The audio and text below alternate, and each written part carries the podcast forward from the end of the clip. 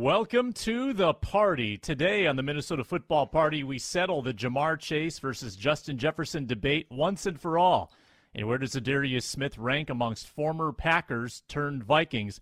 It's all coming up on the free and available Minnesota Football Party. Let's meet the guys this afternoon. Luke Inman, at Luke underscore Spinman of Superior Sports Talk to my right. He salutes the camera. Luke Braun next to him, the host of Locked on Vikings, also a contributor at zonecoverage.com. Luke and Luke by my side today. Plenty to get into on the Minnesota Football Party. And if you subscribe to Locked On Sports Minnesota, you get access to that show as well as the Ron Johnson Show, Superior Sports Talk, and our postcast, instant reaction after every single game. Uh, let's address the breaking news, gentlemen, right out of the gate. The Vikings have a punter. Jordan Berry, the veteran who was their punter last year, has been cut, which means that Ryan Wright, the rookie, is the Vikings' new punter, inexplicably wearing the number 66. Luke Inman, your thoughts? Yeah, pretty interesting. I mean, uh, you know, on a one to ten, you know, blazing hot scale, how spicy is this?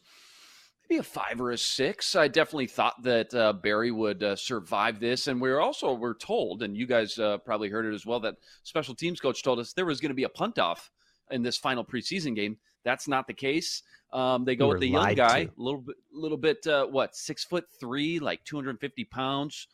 Maybe got the big booming leg, but um, yeah, all in all, is a mm-hmm. little. I was a little shocked to see this one, Sam. Yeah, I, I felt like Berry also had a booming leg and maybe a little bit too inconsistent for Daniels' taste. And this is a new coordinator who wants guys that fit his style, and you certainly are getting a better, um, you know, cost-effective uh, punter in Ryan Wright, you have now under team control for a few years. So I get it; it makes sense. But Jordan Berry had some really nice punts last year where he flipped the field, like 60, 65 yard punts. And I haven't seen that capability from Ryan Wright. Luke Braun, do you have any hot punter takes? I uh, wouldn't have put my money on this one, but I did put a prediction in zonecoverage.com in a 53 man roster that this would happen. So I'm going to take my lap uh, either way. but I don't know. I thought he punted well against the 49ers. I, I, he did have a couple of big boomers against the 49ers um, that that looked pretty good. It's not mm-hmm. a money thing, or probably isn't a money thing. It's he Ryan Wright is cheaper by about two hundred thousand dollars. I can't imagine that that kind of nickel and diming is is worth. Easy for you to say two hundred thousand dollars doesn't mean anything. Just a quick two hundred k, just a quick two hunsky. Easy, but like that, that's money. yeah for an it's it's not much right for like making a decision on who your punter will be. But I think what everybody's concerned in is what what's the holding situation. There was one little blip in camp that Greg Joseph has had in his very very good camp uh, and Ryan Wright was holding for it. So is that going to be a problem? I don't know. It was like two kicks. As they probably got a bigger sample than that, but I don't know something to keep your eye on. But yeah, I guess they're going with the rookie. All right, so now that that breaking news is out of the way, they've uh, re-signed Ty Smith, so the roster stands at 80. I want to get in a time machine, guys. I want to go back one year. Let's go back to August 25th, 2021 world was a better place. No, I don't know. Maybe it wasn't. Um, and how did you feel at that time about this team? What were your concerns? What were you optimistic about? And how do you feel this year compared to how you yeah. felt last year? I think last year heading in, hopes were high. Like you're just two years removed from a 10 and 5 season, won that huge playoff game in New Orleans. Then they go 7 and 9 the year prior. But by that time, there was like this thing people conjured up in their head that every time Zimmer had a bad season, the team always bounced back strong and made the playoffs the next year. And I think people were just like recalling and, and leaning into that because they wanted to believe it. I know I did. Offensively, Kirk Cousins, I think he was coming off a career 35 touchdowns, most he's ever thrown still to this day. Uh, Irv Smith was coming back. Cook just got his college degree. Got to remember that. That was huge. That played a huge factor, right? And uh, mm-hmm. JJ coming off the huge, crazy Randy Moss type rookie year. So it was just like, wow, what's he going to do next? Um, Bisi Johnson, I don't know if he had gone down yet at this point, but he would end up going down. So a couple questions with the wide receiver three, who's going to step up. Uh, Christian Darrisaw, we know, got hurt. I, I remember at that time, too, it was like, we were hopeful he would be ready for week one, which obviously he wasn't. But the big question, I think, was Clint Kubiak with the offense calling the shots, first time play caller. And I think there was optimism because of the talent on paper, but still a lot of question marks and unknown. And then, you know, just thinking back defensively, you had Danielle coming back. You signed Patrick Peterson and Xavier Woods into the secondary. Mac Alexander's back. Cam Dantzler year two. And I think you're thinking like, well, Zim's just going to Zim, and the, and the defense will find a way to bounce back. So all in all, I think it had a lot of promise heading in optimism because of the talent on paper. And a lot of people just expected them to bounce back to kind of that 2019 season and make the playoffs again. Those were the expectations. Uh, that was the bar set. Anything less was kind of failure. Obviously, that doesn't happen. They lose all those close games last year in the final two minutes. Zim's fired. End of chapter. This year, it feels wildly more up in the air as far as like where the bar is supposed to be set because anytime you you got a whole new regime coming into town, their first year's kind of a blank canvas and you just throw a bunch of paint up there to see what looks good. You throw it all up there, see what sticks, what doesn't kind of thing. And I think it feels like it has a bigger ceiling for success than it did under Zimmer, just as like a big picture lens. But I also feel like there's such a, a stark contrast between what the floor could look like this year in year one and what the ceiling could be. Because, you know, you got experts out there picking them to be a Super Bowl sleeper contender one day, Colin Cowherd. and then you've got ESPN's preseason power rankings yesterday that have them pulled, I think, 23rd. So that's a bottom 10 team in the league. So I think change was needed, obviously. And, you know, change means a lot more reason for excitement because of the unknowns and the potential. But on paper, I think it's got all the makings of uh, a player, uh, excuse me, playoff caliber team. But I think there's still a little bit of hesitancy, a, a, little bit of grace period anytime you start over with a new coaching staff and GM, especially as Vikings fans who just, you know, let's be honest, we've been burned so many times. It's we've been conditioned to just temper our expectations just by default a little bit. But it's a good question, Sam, because it is crazy to look back just one year ago at this time and see the difference in change and overall vibe from last year to now. Things got very stale there at the end uh, now that we're looking back. And even if they don't make the playoffs this year, I think the feeling of a fresh change and more of a new modern approach to the game alone should give fans a lot more optimism and, and kind of rejuvenation about where things are going. Again, even if it doesn't happen right away in year one. Yeah. Yeah, yeah. I, I, feel like last year, Luke, I was I was like worried about some offensive things with Clint. I was worried about the offensive line, the left tackle, the right guard.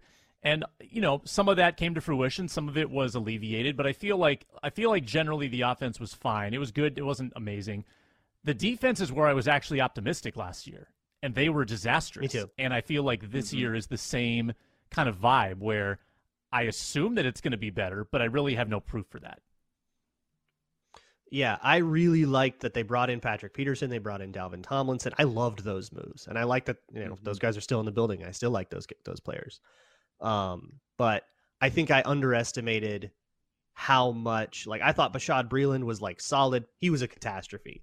I thought Cameron Dantzler had some promising things his rookie year. I looked forward to what he could do year two. He was a big mess. And now like here we are talking ourselves into Cam Dantzler and Patrick Peterson again. Um so I think I don't know. The lesson that I have to learn, I guess, is sometimes the arrow is pointing up for guys, but that doesn't necessarily mean that they go up because I was pretty bullish on them last year. I thought they would be able to make the playoffs. I thought they would be able to bounce back. Everything that went wrong in 2020 felt so one off. It was the COVID year. Danielle Hunter was out for the year. All stuff that like wasn't going to repeat itself, and then some of it did. Um, but I also didn't know about the internal strife. I didn't know how much Mike Zimmer was really ruining the culture he had so carefully crafted back in 2014 through 2017 and so that like if I knew about that, like yeah, that'll sink things, right? Um, and Clint Kubiak, I didn't expect him to be good, but he was worse than I expected. He was mm. very bad at sequencing and the play designs and at attacking situations. I mean, his whole playbook died like to cover two, like it was mad and stuff. Um, so hopefully we can be out from that. But this year, it does feel like there's this optimism, right? Everybody's loose. It's it's the honeymoon phase with the new coach, and all I've been mm-hmm. saying, you know, everybody's saying collaboration, and it's all very kumbaya, and we'll see how that lasts when you go, you know, Packers, Eagles, Lions, Saints, and if you're one and three off of that, we'll see how the kumbaya feels, you know, come Halloween.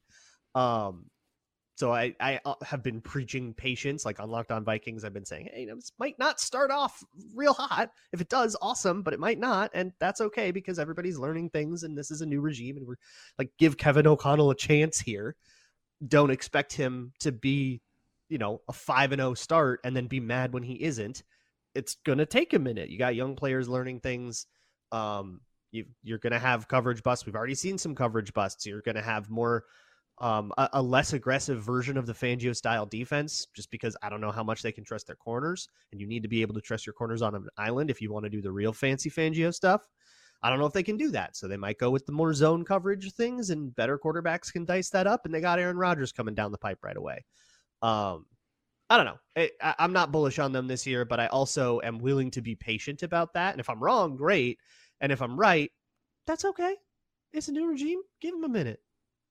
Yeah, I- am glad you brought up the Patrick Peterson and Dalvin Tomlinson because there's also Michael Pierce too, who was like, "Oh my gosh, we haven't seen Michael Pierce." Yeah, we're gonna he get him back. The COVID year. Out. Yeah, and I was I was so excited about him too, just being like, "Okay, we got that Linval Joseph type of presence again." Even though maybe not much of a run stuffer as Linval, but maybe you get a little bit more pass rush in there as well. But a, a nose tackle, a dominant presence in the middle, it just does wonders for Zimmer's D on first and second down. Then you get to third and long, draws up the exotic blitzes, et cetera, et cetera. But um, you're right. And then the other thing I'm glad you brought up there's a legitimate chance that it takes a while for this whole thing to get moving. And when you look at those first four games, they could be one and three easily, two and two, maybe at best. And you're right. Uh, I, I, saw you talking with uh, Aaron Henderson on Twitter. It's like he's like, yeah, everything's fun and games and honeymoon stage until you get punched in the mouth week one by Aaron Rodgers.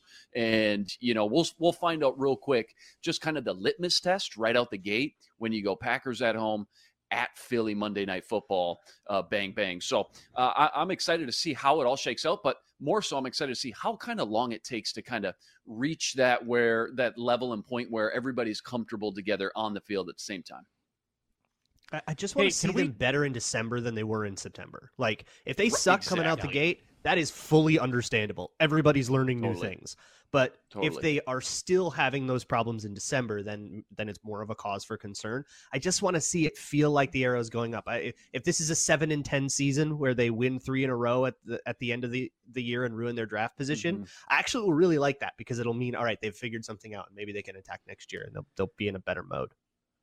Yeah, if, if there was ever a year you're going to go on a little run and win meaningless games right at the end, this is the year, year one in a new regime with a new head coach for sure. Yeah, I like that. That makes sense people can correct me if I'm wrong. I think Zimmer only had one winning December, and it was 2017. I think he was either 500 wow. or worse every December. Those teams limped to the basically every hmm. Cousins hmm. team has limped to the finish, including the the 2019 team, which went to the playoffs. They weren't great down the stretch either, losing to Green Bay. Some meaningless games. So, yeah, no, you're right. Some some week 17s, week 18s. I get that, but I think the trend would indicate that offenses generally got worse. Cousins got worse. Defenses became a little more uh, flappable down the stretch under Zim. So we'll see if this team can improve as the season goes on, as it goes from Kubiak to Kumbaya, um, from Zimmer to Simmer. hey, headline. can we talk about the the All Things Covered podcast yesterday? Justin Jefferson goes on, and I'm kind of tired of the Ja'Marr Chase, Justin Jefferson – war of words because it's not a war. Like these guys are buddies. They're making headlines. They're, you know, shooting verbal arrows at each other saying, I'm the best. No, I'm the best. Well, that's cute. And I'm like sickened by how many times I've actually talked about this topic and seen the different rankings where, oh, Ja'Marr Chase is higher, Justin Jefferson is higher. No, Davante Adams is, you know, higher than everybody. Can we just settle like the Ja'Marr Chase Justin Jefferson debate now? Can we have like an adult discussion about this and admit that Ja'Marr Chase is a great player who's had one year under his belt and Justin Jefferson's had two, and it's really hard to declare anything when you're dealing with someone coming off a rookie season. Um, am I crazy to think that Justin Jefferson should be widely considered to be the better receiver at this point, or is Ja'Marr Chase closer than I think? I, I, think you know. Here's here's my take on Chase. Only had the 23rd highest target share in the league, but what he did with that, he was the most efficient wideout in the NFL when he did touch the ball, 109.4 EPA. So nobody did more with his opportunities last year than Chase. Also averaged 18 yards per catch. I think only Deebo Samuel was higher. 18 yards per catch. that's insane. Top five in YAC, 550 yards. So all in all, between the efficiency you get and the explosiveness, extremely safe pick, extremely high floor. On the other hand, when you look at Jefferson and just what he's done, similar rookie season, although Ja'Marr Chase wins the rookie of the year, I think Justin Jefferson, a lot of people will admit, I think he got robbed by Justin Herbert there with that rookie of the year. But, anyways, follows it up with mm-hmm. a great sophomore campaign, more of a complete, well rounded season his sophomore year, led the league in uh, air yards and targets. And even though Chase was number one player in EPA, JJ was third with 89.7. So it's not like he was that far behind. He's still only 23 years old, and we don't even know how much better he can get. He had the third highest target share in the league last year at, at, like 29.9 so call it 30% and even though we talk about koc is going to get him the ball even more he is fighting with Thielen, Osborn, Irv Smith coming back, and, and, then Dalvin in the whole running game as well. So that's a lot of mouths to feed. I think it's far more than what Chase is surrounded by in Cincy. So I think that 30% target share could drop this year. And even despite all that, I still think he puts up better numbers than Chase.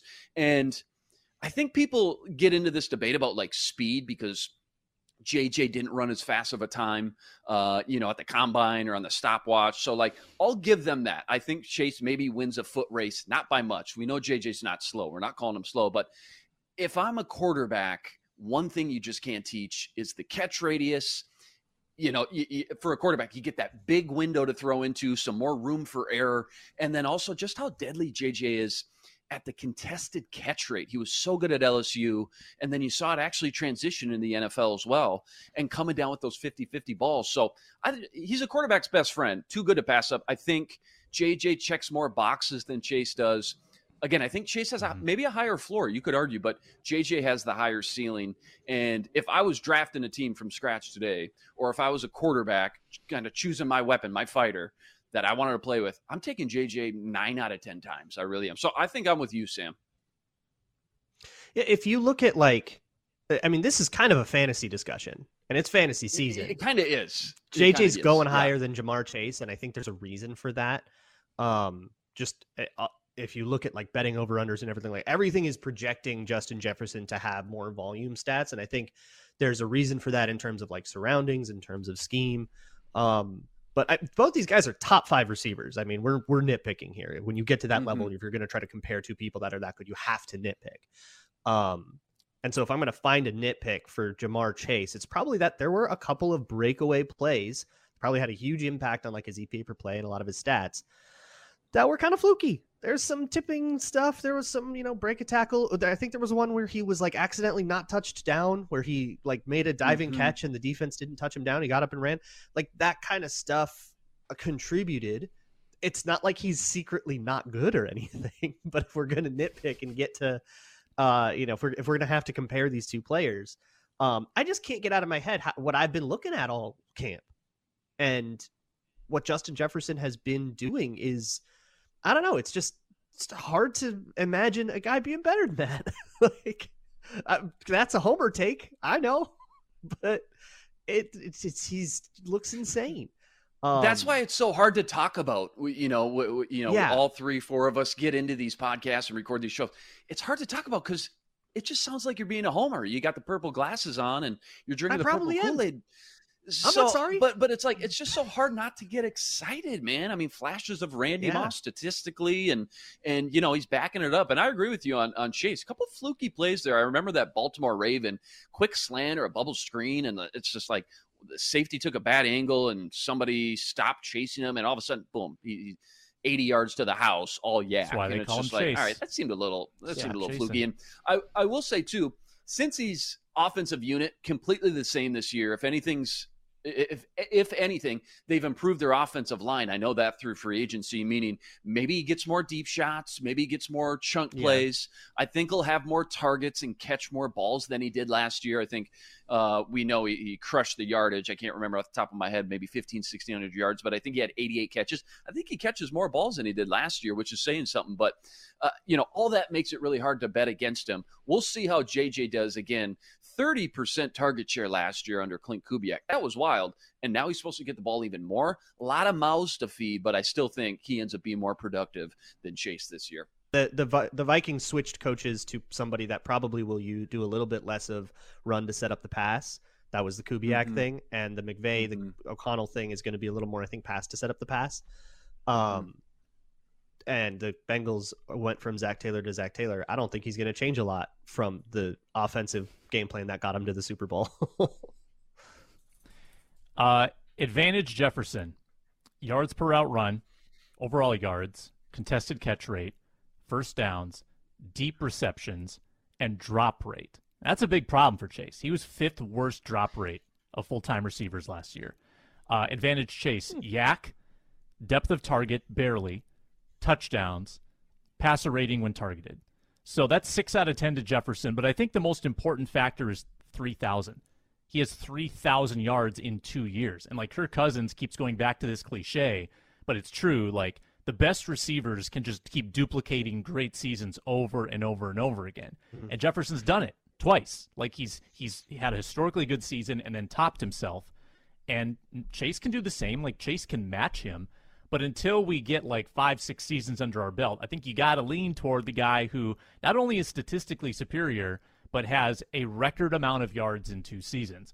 Um, it's a fun argument, and I, I, I just wish there was actually more of a rivalry between them and not sort of this camaraderie like chumminess where well, it's oh hey let's let's get people you know, riled up yeah well, Jefferson, how Jefferson will be a Raven in two years then it'll be don't you say that Divi- you interdivision hey how, how crazy is it that now sitting back here, what three, four years later, that Joe Burrow was throwing passes to both these guys in college at LSU. Like I know, you know, it, has been played out, stories been talked about, but I just still think that's just absolutely insane. Not to mention all the other mm-hmm. players they had, like Clyde Edwards-Helaire and everything else. But yeah, just absolutely magical and, and, and fun to look back. Here's the question I'm going to pose to you guys. Got brought up on the Superior Sports Talk show by Reggie today.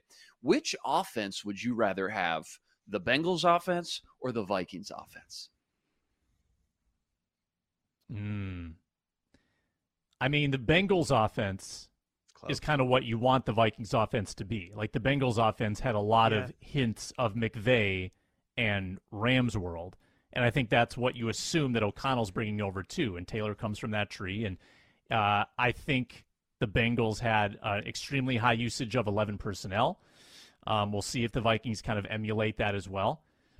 But I think the Bengals also had like a great workhorse back in Joe Mixon. The Vikings have Dalvin Cook. Um, there's a lot there. There could be a lot of similarities too. So I think that if you're, you probably take what you take the Bengals because they're more of a proven concept at this point and you hope the Vikings can get to that with O'Connell. I think quarterback's the difference.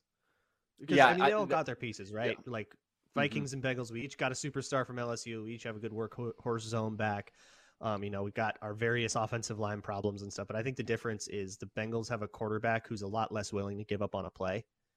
And mm-hmm. I think that is going to, when you've got somebody, when you've got all that star power and Ja'Marr Chase, who we've been talking about, but don't forget like Tee Higgins and like they've got talent over there.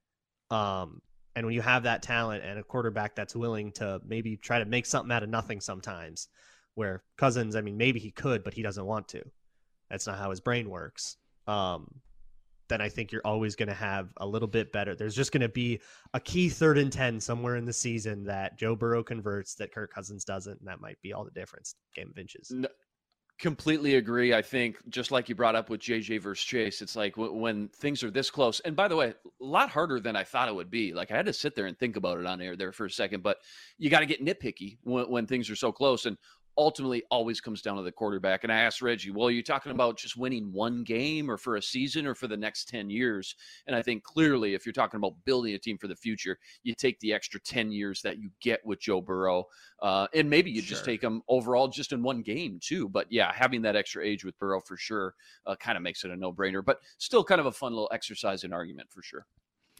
There's a, an episode of Locked On Vikings coming up. I want to plug.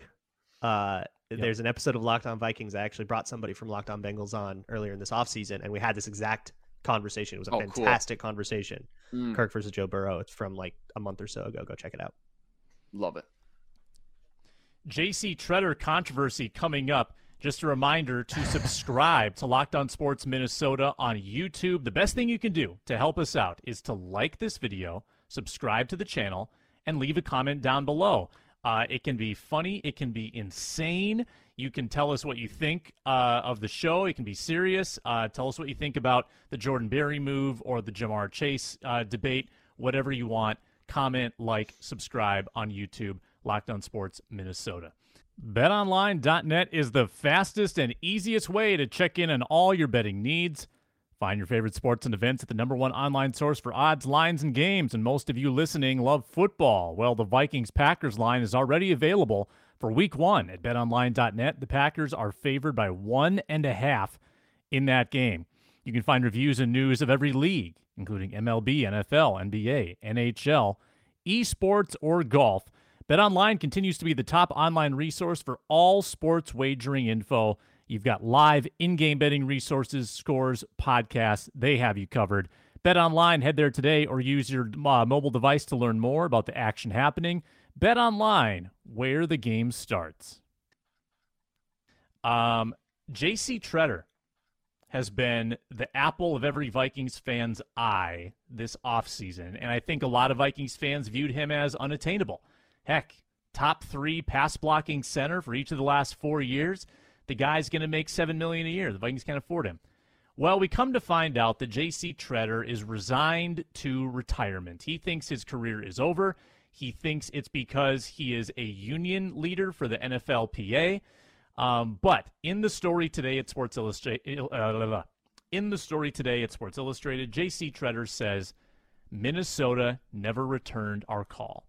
He would have liked to play for the Vikings, Luke. He would have liked to come to Minnesota and uh, end his career playing for the team he grew up cheering for.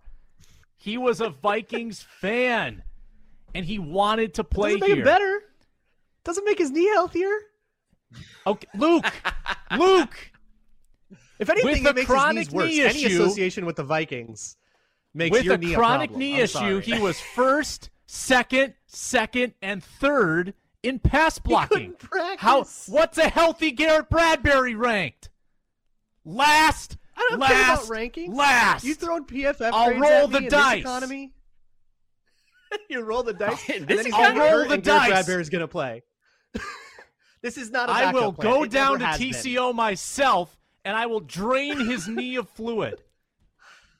Okay, you'd go ahead and do that, and Kwesi, who was there who saw all of this doesn't want him. Look, I I don't mind the idea of trying to replace Bradbury. Can we do it with somebody who can walk?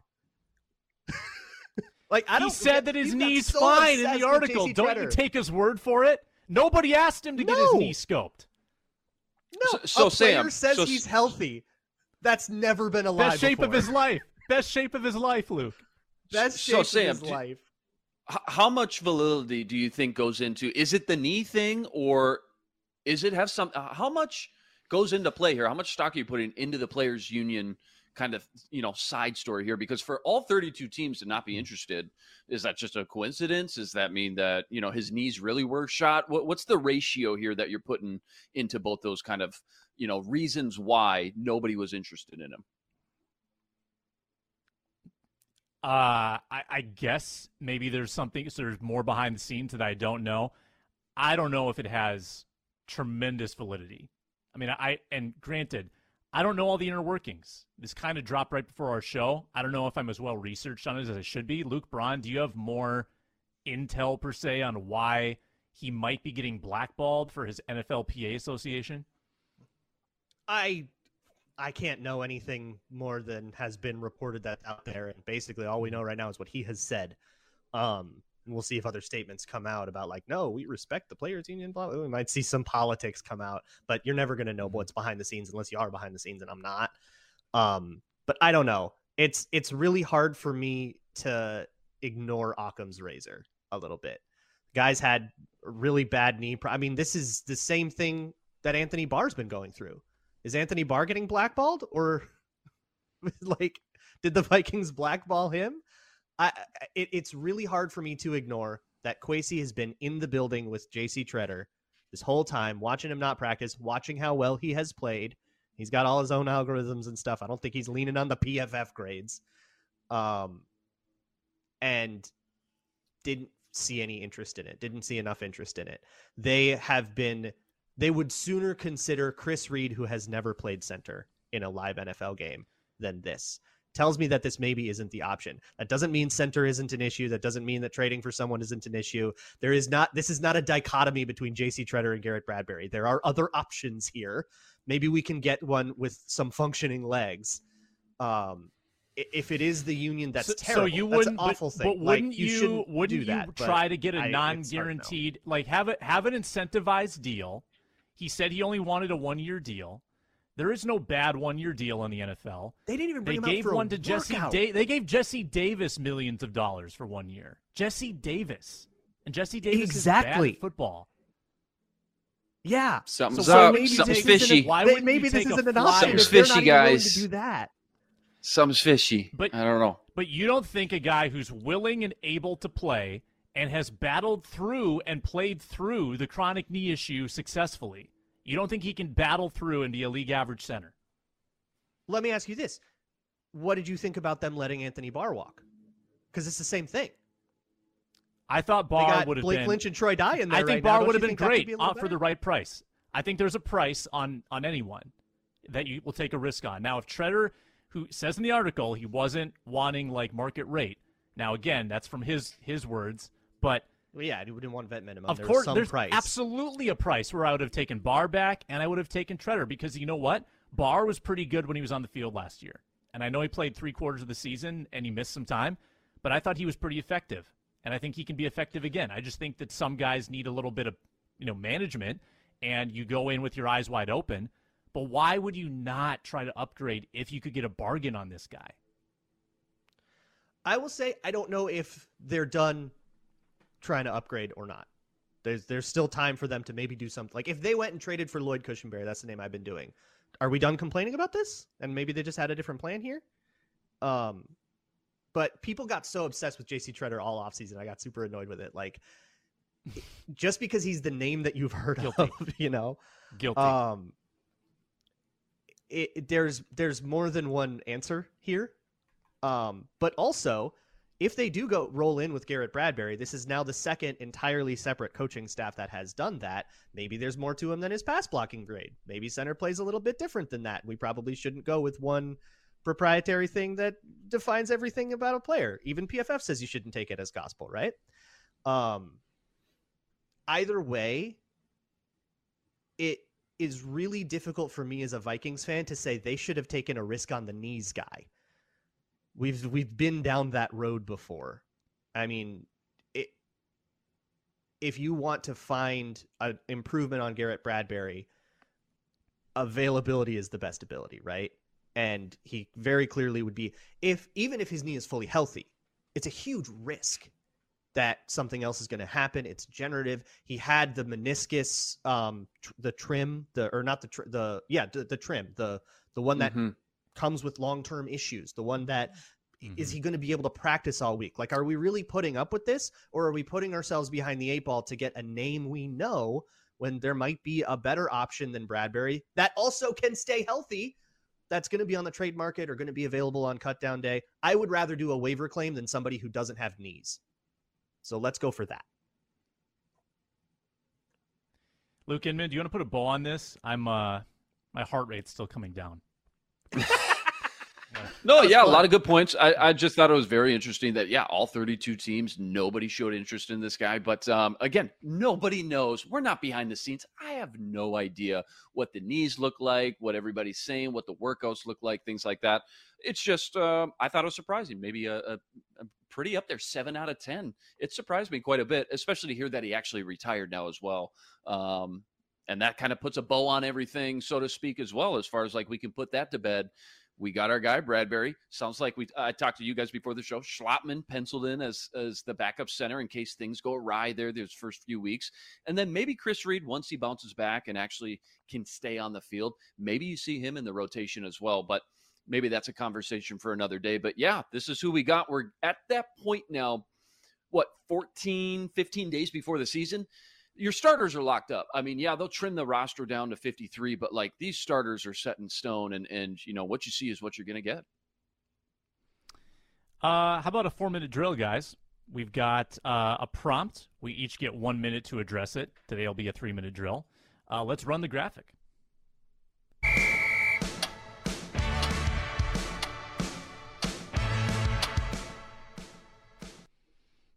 You each get a minute apiece to make a plea for a player of your liking to make the 53 man roster, someone who might not actually make it. I want you to, you know, give me a minute about an underdog who you want to see on this team. Luke Inman, kick us off.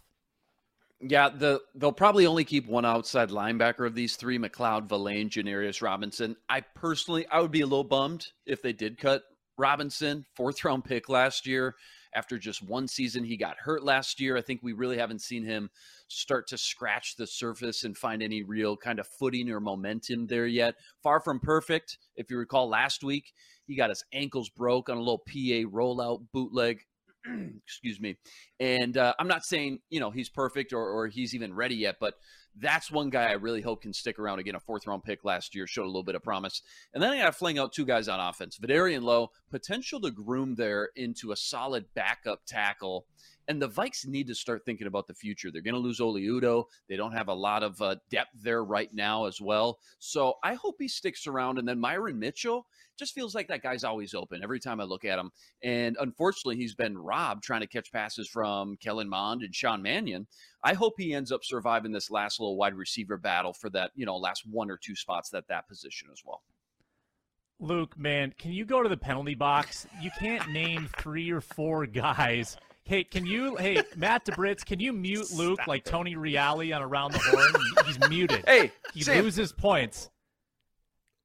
Oh, he actually did it. He actually muted him. I love it. I love it. I love that Matt can do that. That's a new thing now.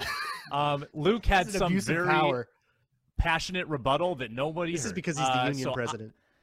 I, yeah. I'm going to take my time Being now and talk about Vederian Lowe and only Vederian Lowe. I've got some leftover emotions from the J.C. Tretter conversation, so I'm a little upset. We're heated. Uh, Vederian Lowe is probably not going to make this team. The numbers don't work out. They've got too many interior guys that they're going to need to be on the roster. Brandel and Udoh just have sort of the experience, and they'll probably get precedent. But I, I would hate to risk losing a prospect like Lowe, who with Udoh and Brandel unproven and in contract years, you don't have a tackle pipeline set up. And if you look at Lowe's agility, a 1.75 10 yard split, that's a relative athletic score of 9.04 and generally a pretty good 20 and 40 yard splits as well.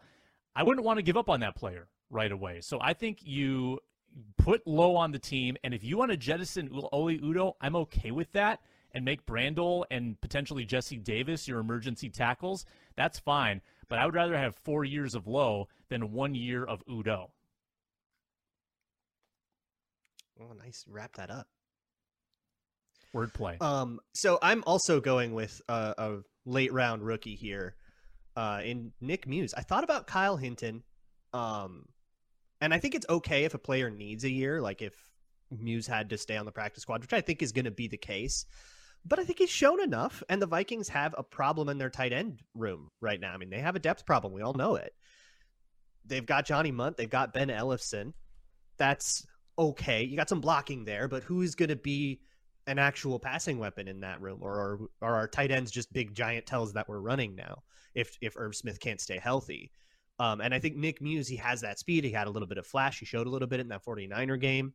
And there was one rep that I can't get out of my head against Charles Omenihu that he was just supposed to chip the D end, put the D end right on his out and caught a first down. That's what you want to see. You want to see that kind of effort and that kind of grind. Um, I think that there could be a place for him, especially if Irv Smith's injury is worse than they're letting on and if he has to start on pop or something like that. Unlikely, but if that's the case, then it gets a lot easier. I think he leapfrogged Zach Davidson in that game, got that much closer to the roster.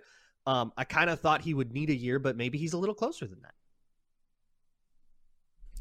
I like that. And with Zach Davidson dropping passes and Ben Ellefson not doing anything really, and Johnny Mundt having 10 career catches, why wouldn't there be room for a seventh round tight end? I mean, I'm not opposed to that. He's got the wrong, again, I've got number bias. He looks like a fullback when he catches the ball, number 34. But I kind of like that, Luke Braun.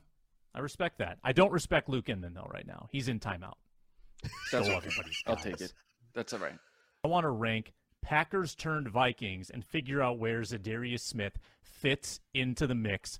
Before we get into that, kare11.com slash locked on, the place you can visit for every link to every Locked On show, including Locked On Vikings with Luke Braun, Endless Vikings Talk with local experts, Locked On Sports Minnesota, also at LockedOnPodcasts.com slash Minnesota.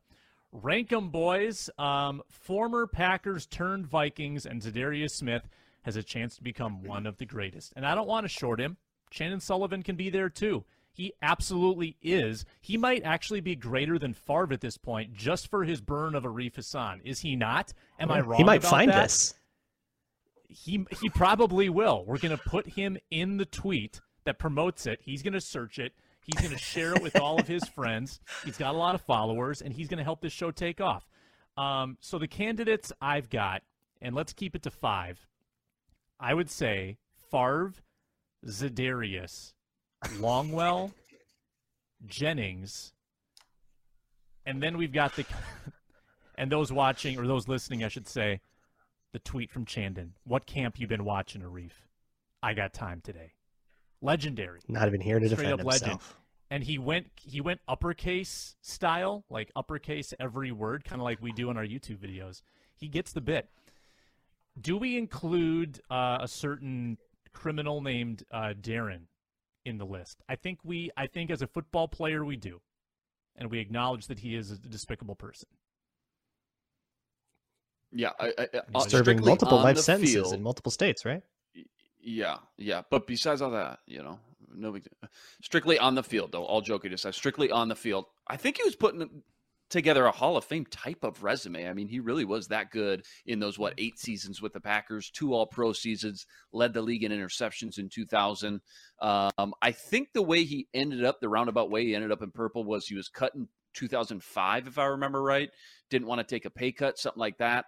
Perfect situation for revenge comes along. $10 million contract with the Vikes a week later. So yeah, I mean, yeah, it, it on the field, strictly speaking, like you said, Sam, probably in the mix should be in that top five for sure. But I think I go personally, Brett Favre in another echelon all by himself. Uh, we know what he did in that 09 season, absolutely magical. All the accolades, 12 and 4 record, Pro Bowl, NFC title game, first quarterback to defeat every single team in the NFL, career low interceptions, highest passer rating, et cetera, et cetera. I think Za'Darius has the potential, though, to be right behind him at number two. Uh, Chandon Mhm. Sullivan, glad you mentioned him. He should maybe be in the mix, but Za'Darius potential be number two. We'll see how it all pans out. But uh, Greg Jennings needs to be in that top three discussion as well for me. Jennings was such a big acquisition when they signed him. What was it? Five years, sixty, and he only played two of those years. Yeah, yeah. and they were underwhelming huge. years. He, you know, he averaged about 750, 800 yards, and I thought he had some good moments, but he also didn't have the greatest quarterback play.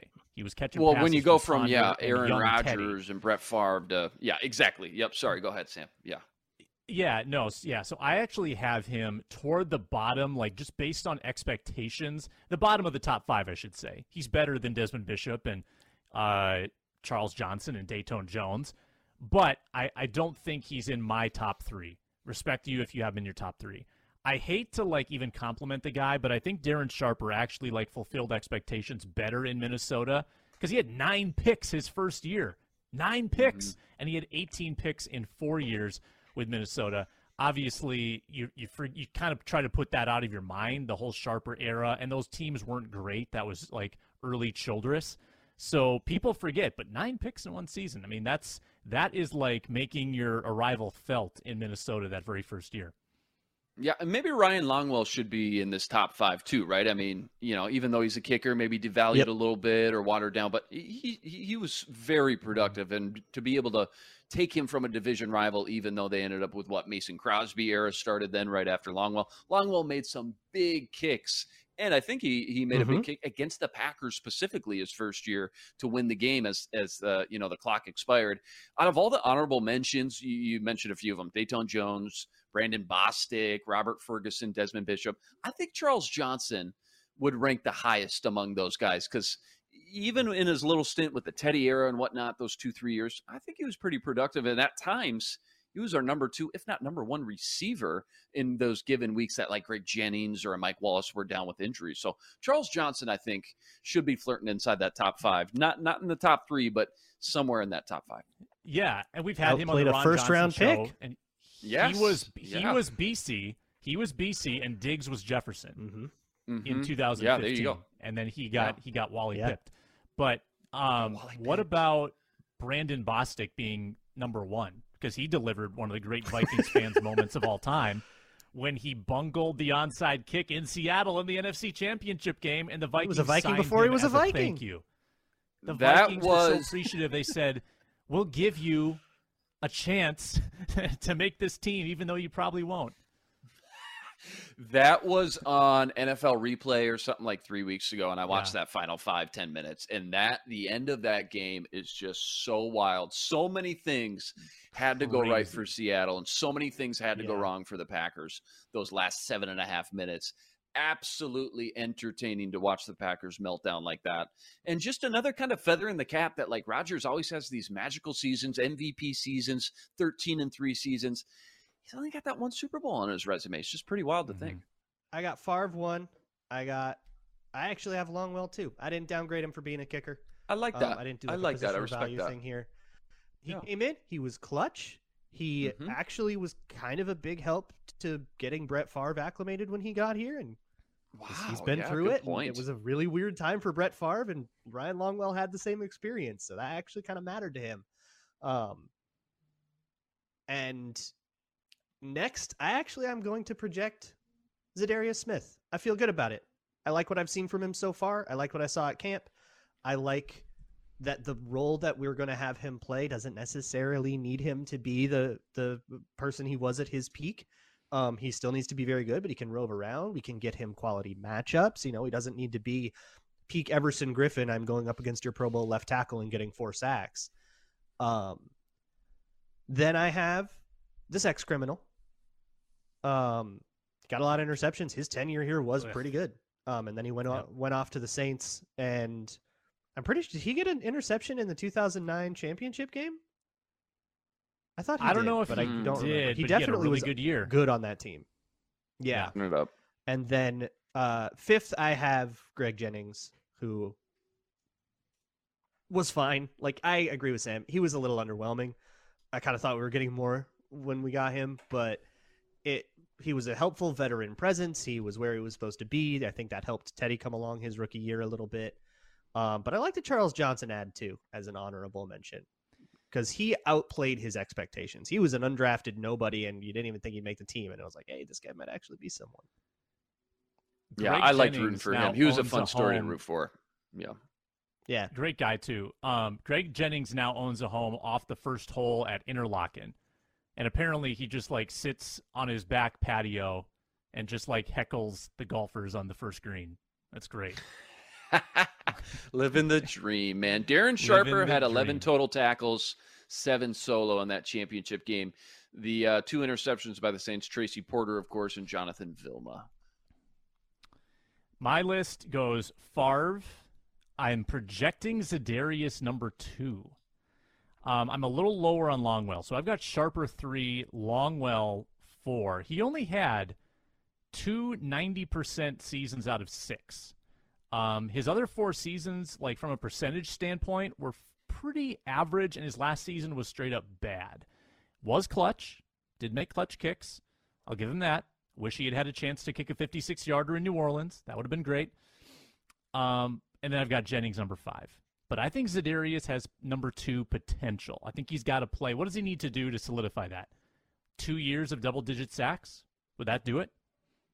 Yeah, I think as long as he just stays healthy, he's going to produce. I mean, we saw him against what he did in the joint practices against the Niners. He was like the fourth most efficient pass rusher when healthy in 2019. We know what he can do. I don't think he's just all of a sudden fallen off a cliff despite this lower back injury and not having played a year. If anything, maybe he's a little bit fresher at this point. As long as he stays healthy, yeah, maybe two seasons, Sam, you're right. I think he can leapfrog guys like Darren Sharper and Ryan Longwell pretty easily. Will he touch that Brett Favre? Maybe nobody ever will, but I think Za'Darius, yeah, two good seasons. Even if you play three quarters of those seasons, I'll even let you miss a couple games every season. You play 14, 15 games, he should produce double digit sacks both seasons. All right, let's play a game and then do party fouls, and then we'll call it a day. Here's the game Great moments in preseason Vikings finale history. I think I worded that weird. Great moments in preseason finale history. Uh, here's the concept I will give you five consecutive clues offering more information with each clue to the identity of the player. You can ring in by saying your name and making the guess. I have three names and then a tiebreaker. Um, so if one of you doesn't get one and it's like a 1 1 tie, then I've got a tiebreak. Do you understand the rules? So we're guessing a player? A player that appeared in a okay. Vikings preseason finale in honor Got of the. Vikings Broncos taking place this Saturday at 8 p.m. Central. Clue number one he was a Vikings special teamer in a game at Buffalo in 2019. Remember, these are preseason Remember finales. that game. He was part of a competition. He averaged 43 yards on two punts. He missed a 37 yard field goal. He was acquired oh. by Minnesota for a fifth round pick. Yeah, that is correct. That? yeah. Ah! that is correct. Like I'm surprised you didn't get it. Fifth round pick. Yeah, great value. Great value. Yeah, Punter, when, well when you said kicker, he missed a field goal and he had punts, I was like, oh, that's Carvin yeah, it yeah. has to be. Who else could it be? Yeah. All right. Number two, he rushed for four yards in a preseason finale against Miami in 2017. He passed for 129 yards. It was his last NFL appearance ever. What? I said Mitch what? Leidner. Correct. It's Mitch. Leidner. Oh. Wow. Touche. Wow. Well done. Very well, well played. Whew. Touche. Go for legend. Mm. Lakeville mm. South legend. The legend. That's right. Lakeville, Lakeville. South legend. Put your hood up. Mm. Go Cougs. The, I'm sad I didn't Cougs, get baby. to the number four clue because it was he was once projected as a first round pick, famously by Todd McShay. That's right. That would have been good. Was one uh, of the right, schools that fun, he went to one of our high schools? Or one of the clues that? It was Minnesota fans were very familiar with him. That was the fifth clue. Ah, okay. Yeah. All right. Flashed as a kick and punt returner at Tennessee in 2018. Made six tackles and deflected one pass in the game. Was a rookie. Was an undrafted cornerback. Justin Coleman? Incorrect. Very good guess. Very good guess. Hmm. would get a couple years, couple years too late, one year later, and never recover. It's the final clue. Three. Get suspended and never two, recover. One. I don't think I have this one. Holton Hill. Oh, wow. Oh, it was Holton Hill. Oh wow, Tennessee boy. Oh wow. Okay. Mm-hmm. All right. I would argue that he recovered. He came back. He, he was never good. He never got but the suspension didn't have anything to do with that. well, because he okay, sucked. subjective clue. Hey, wait, he started in 2020. What are you talking about? He started the first game in 2020. He got blitzed by Aaron Rodgers. I don't. I think he was out of the doghouse. That's okay. true. He's not Yeah, wrong. Okay. Okay. You win. It was a fraudulent clue. I apologize. Um, just for fun, the tiebreaker. The leading passer for Minnesota's opponent, the LA Rams, in the 2016 preseason finale Sean was a second. Yes. Very good, Luke. I was gonna say on the board. I got to get one. I had to get one. Mm-hmm. Luke Braun wins two to nothing technically, and Luke gets the bonus tiebreak two to one. We'll Isn't that worth now. two? Isn't that bonus worth two? Come on. It's like the money ball, you know, three point competition. Yeah, it's the money ball. Yeah. Hey, just just because we're Uh, talking about legendary mhm. preseason games, do you guys remember 2014 August 16th, TCF Bank Stadium, Cardinals at Vikings? I How remember could I was sitting right next Rodney to Smith. Reef Rodney Hassan. Smith. Rodney, Rodney Smith. Adam. Thielen with breakout game. 18 seconds left. Before that, they were down a touchdown. Allen Reisner caught a three-yard pass from Teddy Bridgewater. Oh wow. Jarius Wright catches the two-point conversion. Then I don't know who fumbled. Maybe one of you guys can guess this trivia. Zach Bauman had a six-yard fumble return touchdown for Arizona. I don't know who fumbled. And then Rodney Smith later, obviously, again with eight seconds left on the 18 seconds left on the clock, catches that two-yard pass from Teddy. What a game! What a game! Teddy's first real. was Oh my. God, the comeback kid. Here we go. Oh, I'll never forget it though. Sitting next to Arif, Sam. I'm sure you were there as well, probably. Uh, just so fun, so cool. Rodney Smith, Remember the a name from the annals who who should have probably made it Yeah. at some point.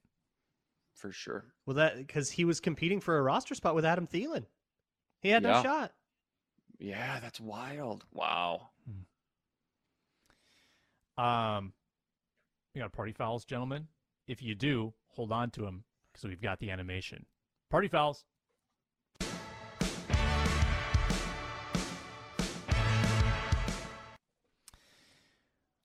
Well, mine's obvious. Did you guys hear that the Vikings ignored J.C. Tretter's calls? That's my party foul. That's all I'm going to say about it. I'm going to get too emotional. Luke? Luke Braun, go ahead. Luke Inman. Ah. Well,